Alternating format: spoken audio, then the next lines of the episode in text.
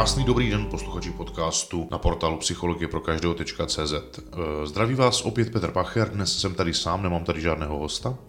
A z Institutu aplikované psychologie a Univerzity aplikovaného managementu vám rád dnes zprostředkuji krátkou rozpravu na poměrně hodně zajímavé téma. Řekl bych, že je poměrně hodně obvyklé z několika důvodů. Ať už z toho důvodu, že se s nimi potkáváme, nebo s tímto tématem se potkáváme u spousty klientů eh, v reálně fungujících organizacích, firmách. Navíc je to jakýsi příznak doby, protože eh,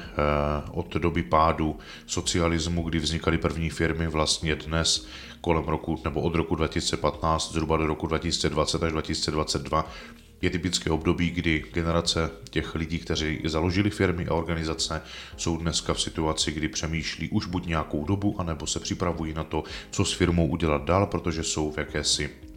ať už věkové nebo fyzické a psychické kondici, kdy si chtějí odpočinout. Není podstatné, jestli už jsou v důchodovém věku, tak bych to určitě nenazýval. Podstatné je, eh, zda jsou v situaci, kdy si už eh, po tom, co vybudovali a splnili si spoustu věcí, řekli, pojďme se teď rozhodnout, co s tím dál. No a jsou v situaci, jak teda pokračovat dál. A tedy dnešní téma, ten extrakt toho tématu, bych rád nazval jako Eh, specifický souběh rolí, kdy eh, osoba představitele firmy je zároveň jak v roli vlastníka, tak i v roli toho nejvyššího manažera ve firmě nebo v organizaci, tedy jsou jak v postavení toho, kdo je zakladatelem, nebo přistoupivším člověkem v úplném začátku a dneska jsou vlastníci, a zároveň jsou v té výkonné roli, v té výkonné složce, to znamená toho nejvyššího manažera, výkonného ředitele, generálního ředitele, top manažera, chcete-li, nebo jakkoliv to chcete nazvat, jsou v té roli, kdy jsou odpovědní za fungování organizace v tom její reálném operativním běhu a zároveň tam projektují z pohledu role toho vlastníka i ty vize, tu misi, to poslání,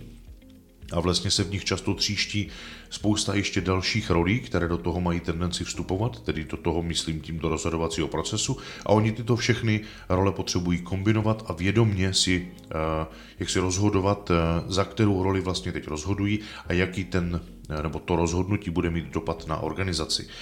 Pojďme se podívat teď na konkrétní specifika těch rolí, abychom si dokázali skutečně odlišit to, kým opravdu je role toho nejvyššího manažera a kým je ta role vlastníka, čím jsou specifické, za co jsou vlastně odpovědné a abychom, byť už tam jsou i nějaké další role vstupující do toho rozhodovacího procesu, protože ti manažeři jsou často zapojeni třeba i ve vedení obchodu, nebo jsou lidi odborníci, tak i ve vývoji, v technické přípravě výroby, předvýzkumu a ve spoustě dalších věcí, kam mají co hovořit, protože jsou nejzkušenější z pravidla v té firmě, pokud ty, tyto konkrétní role už historicky někomu nedelegovali. No, pojďme se podívat na tu základní roli, tu roli toho zakladatele, toho vlastníka. Tedy určitě jeho odpovědnost je, že do firmy vnáší nějakou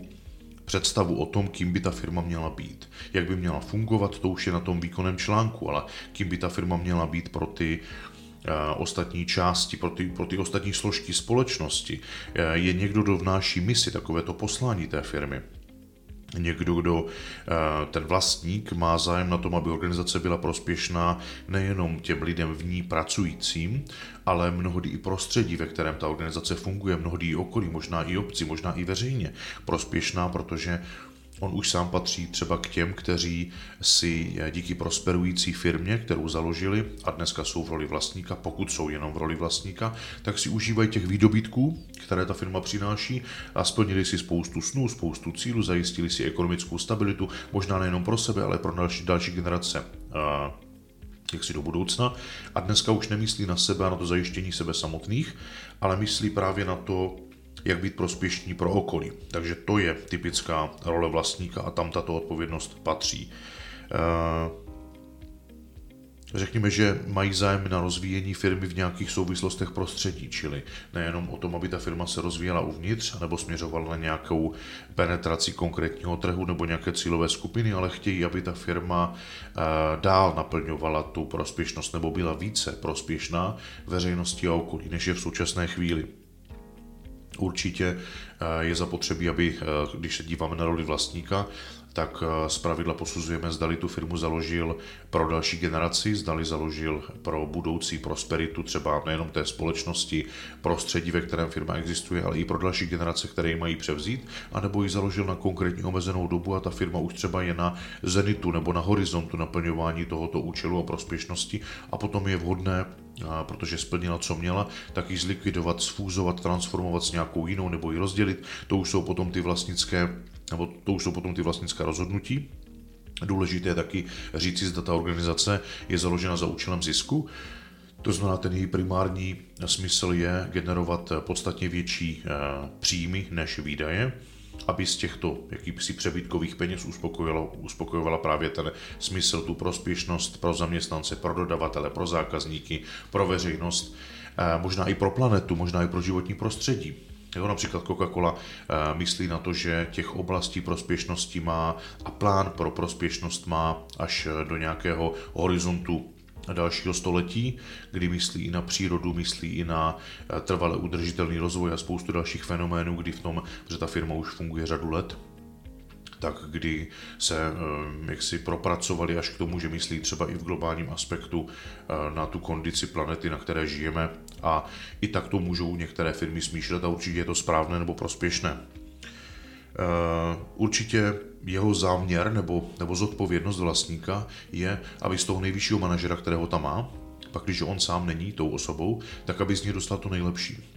Je úplně legitimní, že vlastník v dané chvíli najímá buď externího nebo extrahuje ze, ze stávajícího kolektivu to nejlepšího, usazuje ho na roli výkonného nebo nejvyššího manažera a dostane z něj to nejlepší právě ve jménu toho, aby ta organizace naplňovala svoje poslání. A také je legitimní, že po tom, co z toho top manažera dostane vlastník to nejlepší, tak ho buď střídá, nebo z něj udělá business partnera a povýší ho také do role vlastníka a na místo výkonného manažera dosadí v dalším období někoho, kdo je z jiné generace, z jiného prostředí a opět ve jménu toho, aby organizace stále naplňovala a rozvíjela to, kvůli čemu byla založena, kvůli čemu existuje a kvůli čemu má existovat dál. To je hlavní pojetí toho vlastníka. Když se podíváme na výkonného manažera, ten to má trochu jiné ten je tam pro společnost, je tam pro vlastníky, protože na jedné straně vlastník je vlastně jeho klient, kterému skládá účty, představuje, že ta firma funguje, naplňuje tu misi, to poslání, naplňuje ty konkrétní plány, které mu byly určeny a ve jménu kterých on má tu řídící a výkonnou funkci. A potom má dodavatele, což jsou jeho kolegové a podřízení, kteří mu pomáhají tyto aspekty a tyto plány a tyto milníky a cíle naplňovat a dosahovat, případně přeplňovat. A společně eh, jako tým se rozvíjí právě ve jménu toho naplňování té prospěšnosti organizace. To je hlavní záměr jakéhosi rozdělení těch rolí. Nicméně musíme si říct, nebo je potřebné si říct, že pravidla vlastníci při souběhu rolí jsou i těmi největšími nebo nejvyššími manažeři, nebo manažery, protože oni tu firmu založili. Oni kdysi přišli s myšlenkou, ať už byla revoluční nebo ne, oni uměli prodat, zrealizovat, dostat do kondice, do růstové kondice, uměli kolem sebe zhromáždit lidi, přitáhnout je mnohdy i jenom myšlenkou, protože v začátku organizace ty prostředky na to, aby eh, tam měli top manažery, ani nebyly. Ta firma se rozvíjela z pouhé myšlenky, možná z garážové firmy. Takovýchto příkladů známe spoustu tak eh, postupně začaly vznikat menší kolektivy, které, které se rozrůstaly naplňováním té mise, přitahováním dalších lidí a Typická situace je, že z jakési zakládající se jednotky vzniká postupně funkční celek, kdy ten manažer zároveň majitel, hlavní představitel, eh, mnohdy odešel ze zaměstnaneckého poměru, protože mu to přestalo dávat smysl a vyměnil svůj 45 a 40 hodinový pracovní týden za uh, léta dřiny a odříkání v podobě 60, 70, někdy 80 hodinového pracovního týdne, kdy s tou firmou žil, s tou myšlenkou žil. To nebylo o tom, že je v práci. Jeho produktivní doba, kdy spousta zaměstnanců začíná v 8-9 hodin, tak jeho produktivní doba začínala bratru v 7 hodin, když nepočítám ty role, které jsou mimo pracovní a potřeba postarat se o rodinu, o děti, možná i o nějaký majetek, o psa. Těžko říct, co tam všechno do toho vstupuje, ale začíná poměrně brzy, ta produktivní doba končí poměrně pozdě, ale to neznamená, že jde na procházku se psem nebo jeli s dětmi, takže na tu firmu nemyslí, protože tím žije a je tím prosáklý, tak to přirozeně patří k běhu jeho života a je to součástí jeho DNA, je to součástí toho, kým je a jakou přirozenost vlastně utváří. A tímhle způsobem se propracovává, protože do toho dává entuziasmus, nadšení, vysoké emoce, a spoustu energie a mnohdy i peněz, tak to prostě z pravidla, je-li to zdravé a funkční a prosperující a prospěšné, tak to roste a ten kolektiv se rozrůstá a on už eh, možná nestíhá třeba předávat všem tu vizi, to poselství. Už se se všemi nevidí. To by, kdy byl ten kolektiv v jedné kanceláři, nebo v jedné garáži a všechno si stihli říct, ukomunikovat. Eh, jednotliví lidé se viděli vzájemně na sebe, viděli, viděli svoje jednání, viděli výsledky jednání kolegů, takže tam ta atmosféra, to klima bylo, působilo, pulzovalo to tam. Tak teď najednou se to vytrácí, protože kolektiv už má dvě linie řízení, tři, už tam najednou ten majitel a ten zakladatel a to panažer je poměrně daleko, vzdálen od těch nově nastoupivších lidí, kteří nestíhají být konfrontováni s tou silou té myšlenky, které díky na začátku eh, prosperovaly a fungovaly, tak dneska se najednou ten růst má tendenci zastavovat, zpomalovat, brzdit. Najednou se ukazuje, že nejsou přijatí kompetentní lidé, nebo že kompetentní lidé jsou přijatí, ale nedělají, co by měli, protože vlastně neví, za co jsou odpovědní. Najednou tam chybí systém, najednou z té dravě rostoucí obchodní organizace, kdy to všechno fungovalo, protože všichni dělali všechno,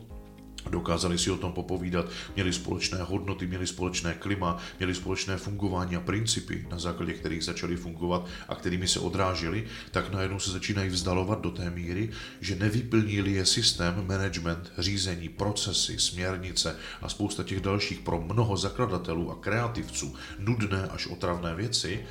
tak najednou prostě nedosáhne ta myšlenka,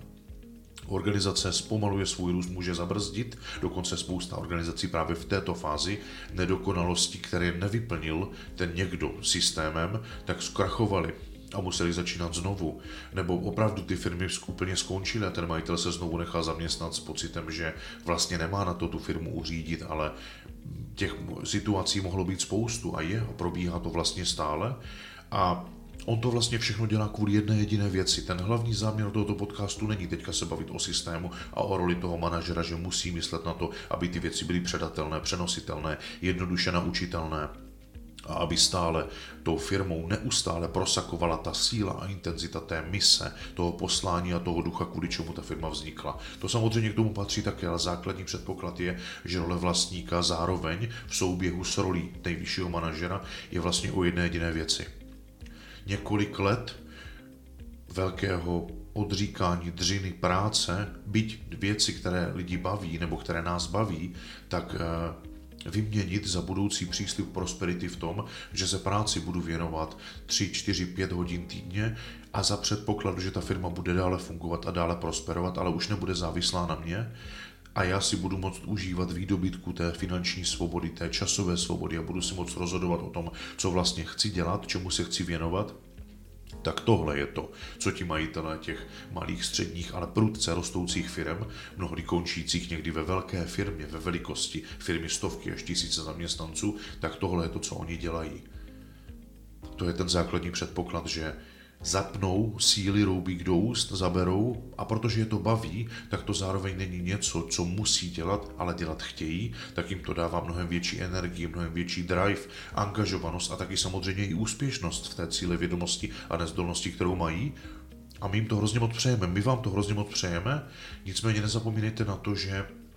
opravdu potřebujete v jednu konkrétní chvíli, kdy ta organizace skutečně roste, rozhodnout, co s ní. Protože jste vlastníci, pořád jste vlastníci a pravděpodobně nechcete být ti manažeři, ale potřebujete za sebe vychovat kvalitní generaci těch, kteří to po vás vezmou. A teď je otázka, jestli vychováte z interních zdrojů,